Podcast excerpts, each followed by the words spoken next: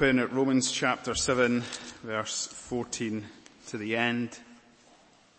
So we've already looked at the fact that we are released from the law, that is we're released from the condemnation of the law and the curse of the law, verses 1 through 6. We've looked at what it meant to respect the law, verses 7 through 13. Uh, the law is holy, good, righteous. And tonight we're going to consider together what it means to live as a Christian in relationship to the law. Now, just as we come to this section, I, am going to keep this short. But as we transition from verses 7 to 13 now into verse 14, the tense changes. Paul was speaking in the past tense because last week Paul was speaking as a pre-converted man. This week, I believe, in verses 14 through 25, Paul switches to the present tense because he's speaking as a Christian man. This is his post-conversion experience. He's writing as a Christian. Now, I find the verb tense a compelling enough reason to, to go with this. The plain meaning of the tense, Paul is speaking about the present tense experience. But I might believe that, but there are many Christians who don't believe that. They believe it's a rhetorical device. They don't believe a Christian could ever say what Paul says in verses 14 through 25. How could someone who's a Christian say, that they are of the flesh. They're sold under sin. How could anyone who's a Christian ever say that they're a compulsive sinner? How could anyone who is a Christian say that they keep on doing evil? So you've got the likes of Martyn Lloyd-Jones, the highest respect in the world for the late Dr. Martyn Lloyd-Jones. He would say that the person that's been writing in verses 14 to 25 is a man who's not a Christian, He's under conviction of sin, but he's not yet in Christ. You've got others who would say that the person that's been referred to in verses 1, eh, verses 14 through 25, it must be Adam. Adam. He, he knew that experience in, in, the, in the garden where the evil he did not want to do ended up doing. So, so it must be Adam. Others still say it's Israel. Listen, you have to do mental gymnastics to get to that conclusion in my, my opinion. Some of you might hold that, so I'm sorry, but I'm going to go on this one with Augustine, Owen, Murray, Packer, Sinclair Ferguson. Now they might all be wrong, and when we get to glory, we'll discover. If you hold a different view, you go your way, I'll go the Lord's way with them. Right? But I, I, do want to say, and I, I, need to say this, like Thomas Schreiner, uh, Ted Donnelly, many, many good gospel hearted men think this might not be a Christian. So as, as much as I joke there, I don't want to belittle anyone who holds a different view. Um, I just think that as we study it, we're going to study our own experience and I think we need to face up to the reality of who we are. Now, Remember the context. Paul's been addressing the, the, place of the law. Remember, he'd written in chapter 6 verse 14, we're no longer under the law, we're under grace. And this threw up more questions and it did give people answers. And so Paul's having to been responding to, to, to all the, to the questions that were thrown up. So if, you know, you're saying, Paul, that we're not under law but we're under grace, does that mean we can continue to sin? By no means. Okay, Paul, if, if, if you're saying we're, we're free from the law, can we continue in sin? By no means. Paul, it sounds like you're saying that the law is bad because you say it, it provokes sin in us. Are you saying the law is bad? Paul, by no means. But Paul, the problem is, is when you talk about the law, you say the law it eventually leads to death. So Paul, are you saying the law is responsible for sin and death? By no means. And now Paul's going to say, okay, but let's talk about what is the place of the law in the Christian life because if there's one thing we saw last week for the converted person, the law does expose our sin and that, that drives us to Christ. So what does the law do in your life, in my life, who are Christians? Well, the first thing that Paul says about the law, verse 14 is, the law is spiritual. Now what does that mean? Well, it's given by the Spirit. But you remember when Jesus was preaching the Sermon on the Mount, he said, you've heard it said, you shall not murder. You've heard it said, you shall not commit adultery. You've heard it said, you shall not covet, so on and so forth. And all the Jews could say, yeah, yeah, Jesus, I've never committed adultery. I've never broken my marriage vows. Jesus, yeah, yeah, I've never murdered someone. Jesus I tell you this. If you've looked at a person with hate, you've committed murder. If you have looked at another person with lust in your eyes, you've committed adultery. The law is spiritual. It gets right under the surface, gets right to the spirit of a man and a woman, and it convicts us and it exposes us for who we truly are. It reveals our true spirituality. So Paul's first statement is the law is good, it's holy, it's, the law is spiritual, but he sets that statement against this statement. But here's the problem, verse 14. But I am of the flesh, sold under sin. Now, as I hinted at just before we, started looking at the sermon, is that when Paul speaks here of being of the flesh, he's speaking about the fact that you and I still inhabit the very bodies that we've been given as a result of being, if I can put it like this, children of Adam, belonging to the Adam's family.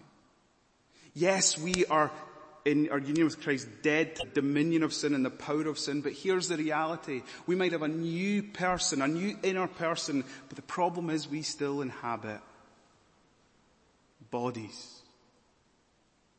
Bodies that are, that know the presence of sin. They might not know the power of reigning sin, but they, they certainly know the presence of sin. Now, this is nothing new. We, we, we, looked at this when we were looking at chapter 6. Do you remember that? We were not to present, chapter 6 verse 12, do not present your members to sin as instruments of unrighteousness, or let not sin therefore reign in your mortal body to make you obey its passions. Paul's already said, listen, we might be dead to sin, but sin is not dead to us. It's still alive. We're still fight, fighting with sin. And so Paul's not contradicting himself here. He's saying the person who is a Christian is still very much um, aware of the reality of sin in their body and in this world. So we still live in bodies that, that crave sin, that lust. Now, that will be done away with at the end at the resurrection of Jesus Christ. But right now, we still are of, if I can put it that, not in the flesh, but we are of the flesh. And Paul wants to explain, what does that mean then? Okay, what does that mean? Well, look at verse 15.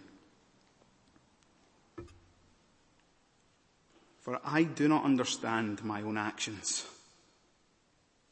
For I do not do what I want but I do the very thing I hate. Now, honestly, Christian believer here tonight, can you relate? Can you relate to what Paul's just said there? There are parts of your life experience as a Christian that are a complete mystery to you. You can't make head or tail of the fact that you are a bundle of contradictions. You know the law is good. You know the law is spiritual. You know supposed to sin. You know that the law reveals God's righteous ways. You want to do the law, but here's the mystery. You don't do what you know you should do. You do the things you hate. The things that the law commands us not to do. And what Paul knew of himself.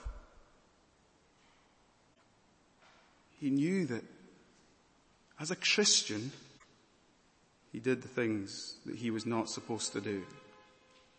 Now, I just want to make, draw your attention to the fact that he says, the things that he does not want to do, he hates them.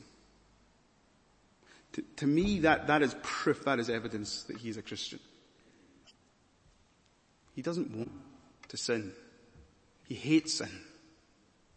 And only a regenerated mind, only someone who's been spiritually awakened could say that. You see, when we were in the, truly in the flesh, when we were truly still in Adam, we didn't think twice about sinning. But Paul, it, it grieved him when he thought that his behavior didn't line up with God's will. And the problem that Paul knew, it's not the law's fault, it's the sinful, the indwelling sin Look at verse 16. If I do what I do not want to do, if I do what I do not want, I agree with the law that it is good. Paul never blames the law. The law is not the problem. The law is holy, righteous, good. But one of the things he totally has come to agree is that the law, it convicts him of his sin as a Christian. Again, if you're a Christian here tonight, is that not your experience? Like, let's be really honest. Have you committed adultery this week? That is, have you looked at another person with lust? Have you murdered this week? Have you harbored in your thoughts feelings of hate, contempt? Have you borne false witness?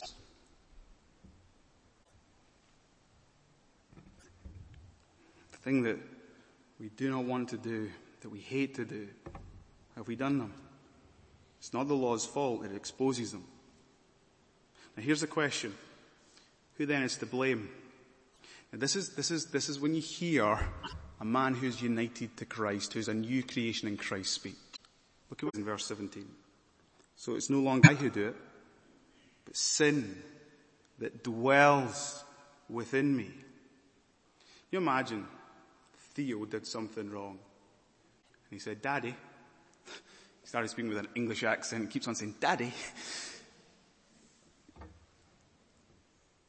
It wasn't me. It was sin in me. I said, come on, Theo. It was you. Stop giving me excuses. But Paul's not giving an excuse here. Paul's giving a right theological explanation here. He's not saying that he doesn't have any responsibility eh, or guilt in the act of sin, but what he's saying is that sin, living in him, indwelling sin, that's what made him do it. Just notice, he doesn't say this once, he says this twice. Go down to verse 20. Now if I do not do what I want it's no longer I who do it, but sin that dwells within me. The real culprit is indwelling sin. As I said, he's not saying that he's not responsible for his actions, but you know what he is saying? He's saying, I am a new creation. I am new. There is an inner man. He's new. I've been born again, new heart, new mind, new affections, new desires. That man did not sin. No way did he sin. He's been made new by the Lord Jesus Christ. He's the one who's united to Christ. But I'll tell you who did sin. Sin dwelling in me. The body that belonged to the old way, the Adam's family. Yeah, the sin inside me that's what made me do what I did not want to do. You know, the, the thing about our old nature, it's, it's like our shadow. Everywhere we go, it's there. Yeah, Christ put to death, crucified the, the, the, old man. He's dead, he's buried, he's gone, but his clothes seem to still be there and you and I, we still fit in them. this indwelling sin, well, it's what we often succumb to. Now, now, now, now listen to what Paul says in between verses 17 and 20. Verse 18. For I know that nothing good dwells in me. And, and, and be very careful here. He qualifies it with this statement. That is in my flesh. Every person who is united to Christ is Christ living inside them. So, so, so you could never say nothing good dwells in me, period. But in your flesh, nothing good dwells in you at all. For I have the desire to do what is right, but not the ability to carry it out. For I do not do the good I want, but the evil I do not want is what I keep on doing. Now if I do not do what I want, it is no longer I who do it, but sin that dwells within me. Now, I to be honest, chapter 7 of Romans is not the only place that speaks of this inner war that takes place, this inner struggle with sin. Um, Galatians, if you get your Bible there, just, just flick over to Galatians with me for a minute. Galatians chapter 5.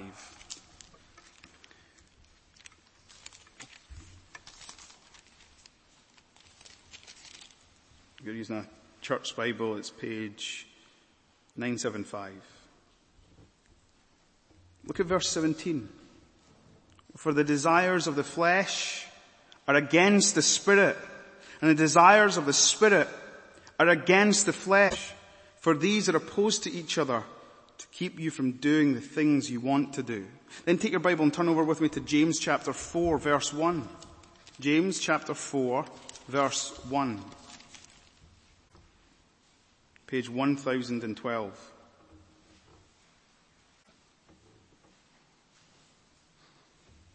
What causes quarrels and what causes fights among you? Is it not this, that your passions are at war within you? Or, or why don't you turn over one more time, right? First Peter chapter 2, just over the page. Verse 11.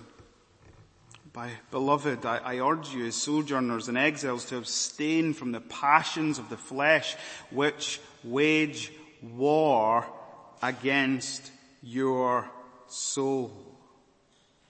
See what Paul's saying here? When he thinks of his Christian experience, there's this war within. You see the new man within, he wants to do good, he delights in the law of God, but the problem is the flesh. The flesh well, it, it wants to lead him into sin. Now what's fascinating is that if the first section of Romans 7 verse 14 through 17 is, is the first section, then there's another section that goes 7, if, uh, 14 to 16, 17 to 20. Well, 21 to 23 says the exact same thing. So look at 20, verse 21 of chapter 7. So I find it to be a law that when I want to do right, evil's close at hand. For I delight in the law of God in my inner being. Can I just point this out, right? That phrase, in my inner being, means in my inner man. It's used two other times in the New Testament. Both times it's used of speaking of one's inner being, it's speaking of a believer's inner being. Paul uses it in Corinthians. She used one elsewhere. It just, just escapes me right now. And Paul says, in his inner man, he delights in the law of God. That's what every one of us who are Christians say tonight.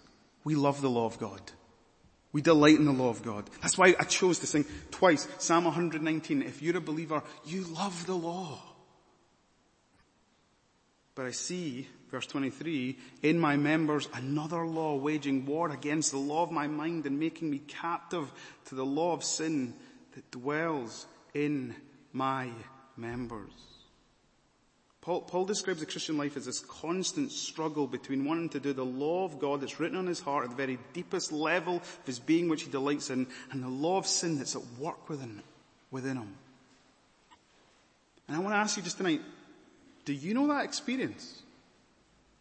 Because if you're a Christian, I believe this is true, normal Christian experience. We don't want to do the things that break God's law. We hate it when we do them. But the tragedy is we keep on doing them. I remember not long ago, a group of men were gathered in the little room back there and one of the brothers said we should confess our sins to one another. Just imagine a group of British guys. He was insistent. Come on. We're going to do it. I remember it vividly. I remember the first brother who confessed his sin with tears in his eyes. Saying, I don't want to do this. I hate it.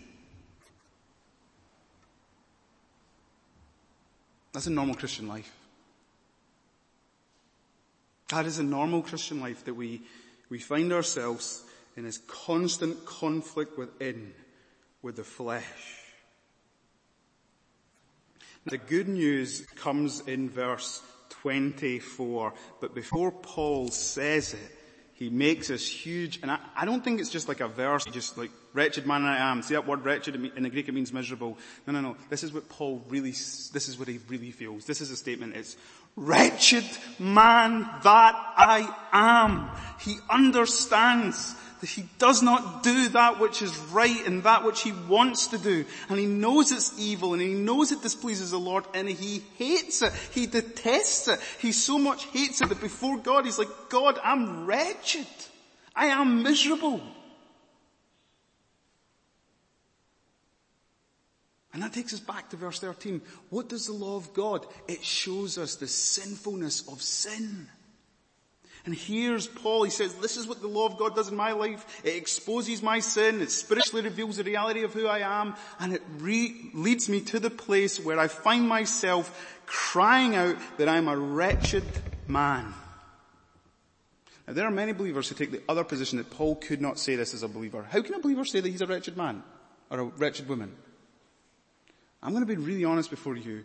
When I look at my life, even this past week, there are moments where the most appropriate thing as I reflect on it is to say, oh, what wretched man that I am. I would do such a thing, that I would think such thoughts, that I would say such a thing, or, or want to say such a thing. I think Paul here is telling us here is the true reality of living the Christian life. Now, please do not hear me saying this Therefore, we can go out here and just rest in the fact that we are habitual and compulsive sinners and we do evil. Paul's not given license. And the reason we know he's not going to give license is in chapter 8 he's going to give us the, the glorious truth of why we can live in step with the Spirit. But I, I know that the reality of who you and I is, is that we are wretches exposed by the law and driven afresh to Christ. Who will deliver me from this body of death, Paul asks? Answer. Thanks be to God through Jesus Christ our Lord. Paul knows that the deliverance he needs from the body of death, well, it's guaranteed. Jesus. Jesus has united him to himself. He's married to him. There is this new inner man that longs to do that which is right hates doing that which is wrong. And he knows that he will be delivered at the last when we are resurrected. The first fruit of the Spirit, the groaning within ourselves, waiting eagerly for the adoption as sons, the redemption of our bodies. There is coming a day when these bodies, these tents that we live in, which are longing to be clothed with our dwelling from heaven, will, the mortal, will be swallowed up by life. That day is coming. And Paul, knowing that that day is coming, rested all his hope in it. Who alone can rescue me from sin? Jesus. Now here's the amazing thing, right? The law can't do it. The law exposes your sin. The law is good. It's holy. It's righteous. The law can't give you the power to keep it. But every time you and I see our sinfulness and our wickedness and our wretchedness, we're not driven to the law, we're driven to Christ. Now, all I've done there that, that first, for most of the sermon is just walk us through, give you a, a very light interpretation of these verses as I, as I, see it as being an explanation of the Christian life. What I want to do now is, just as we draw to an end, is I want to give you the implications of, of why this section of God's Word is so important for us and, and I've been stressing this all along, but I really believe that the, the, the, version of the Christian life we've been presented with here, that this inner battle, this inner struggle with sin, I want you to know this is a normal Christian life.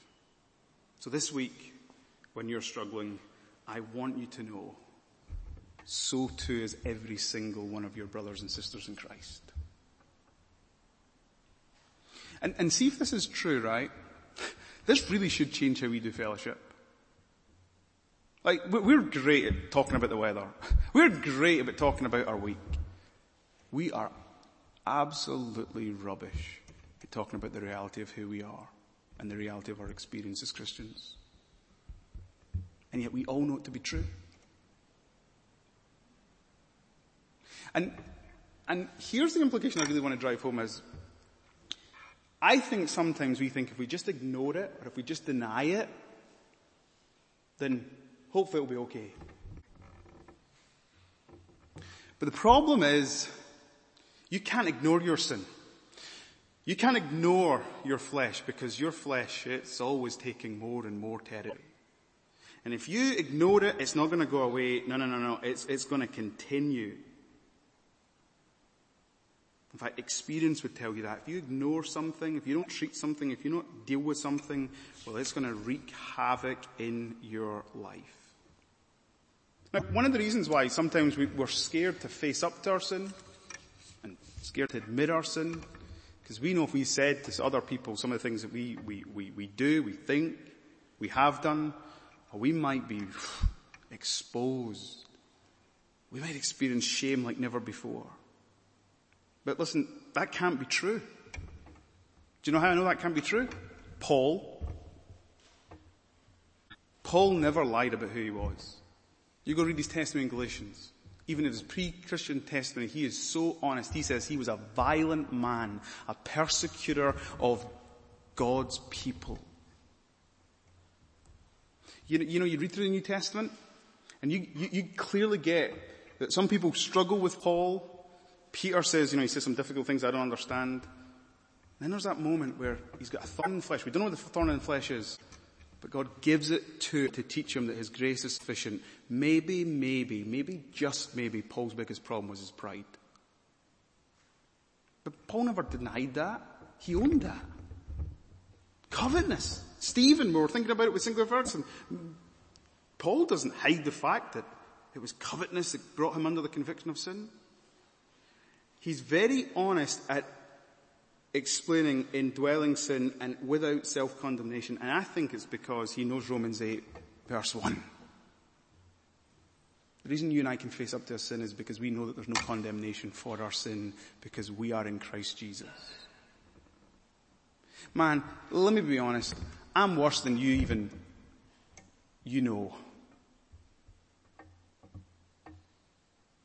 I know that. Because I know something of my own heart. I don't know all of my own heart. But if I'm going to live the Christian life, one of the things I've got to do is I've got to learn to bring the reality of who I am before the Lord Jesus Christ himself, and I've got to deal with it.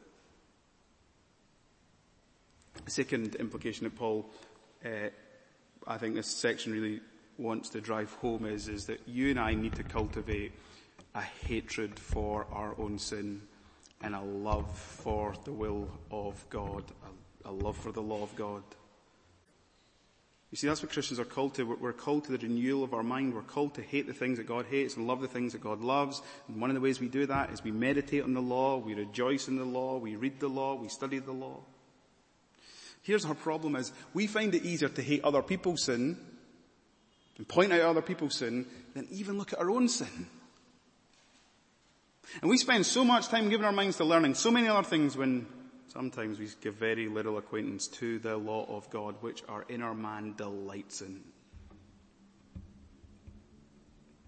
Augustine said that if you really want to know what someone believes, don't ask them, what do you believe?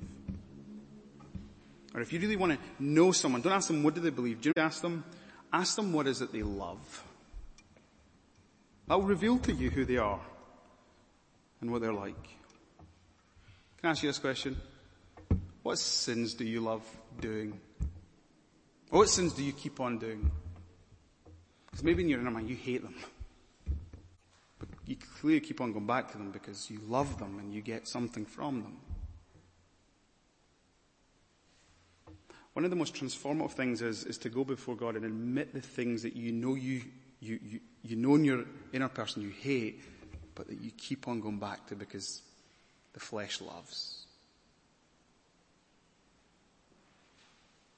Paul hated the sin that he did, but he loved the law that God had given.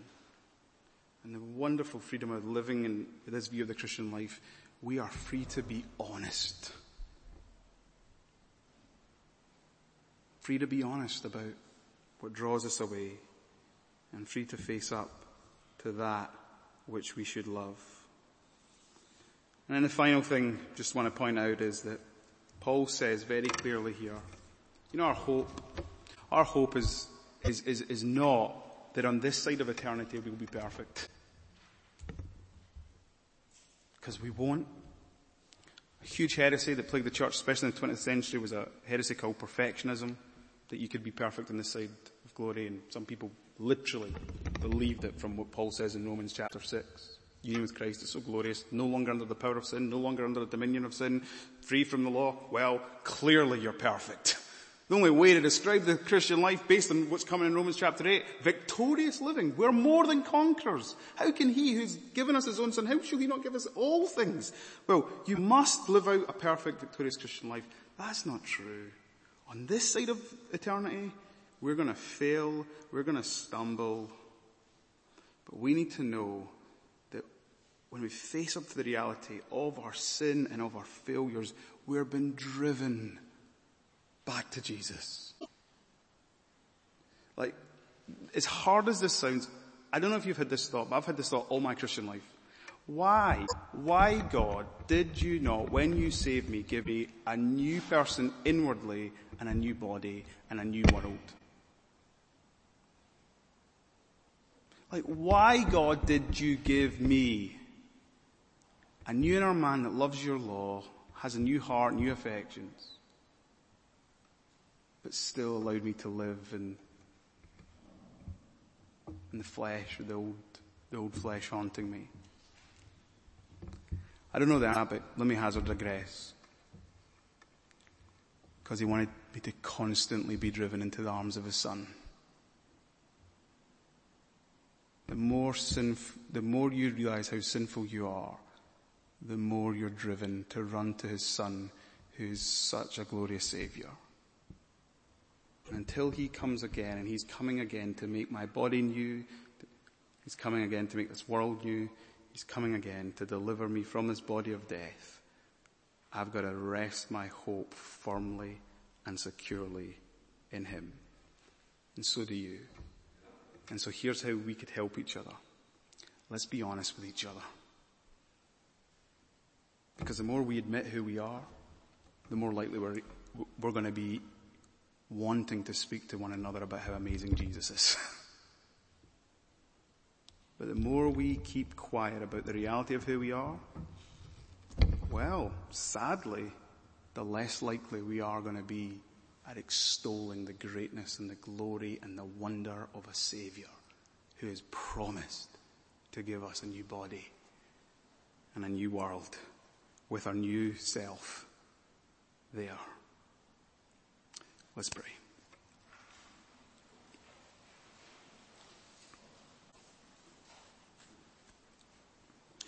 Our Father in heaven, we thank you so much that you are so honest with us in your word. We thank you so much that you inspired the apostle Paul under your Holy Spirit to write this section of scripture to talk to us about the reality of the Christian life.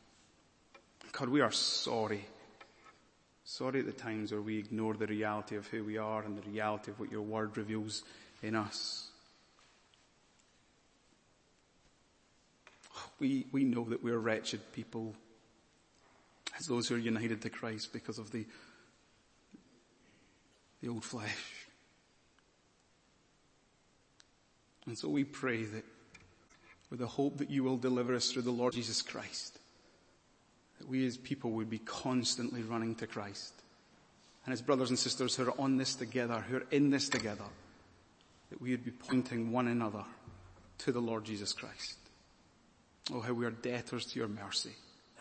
And so we pray, oh God, even as we sing this last hymn in response to what we've heard, that it would even encourage us to speak of the reality of your mercy to one another after this service.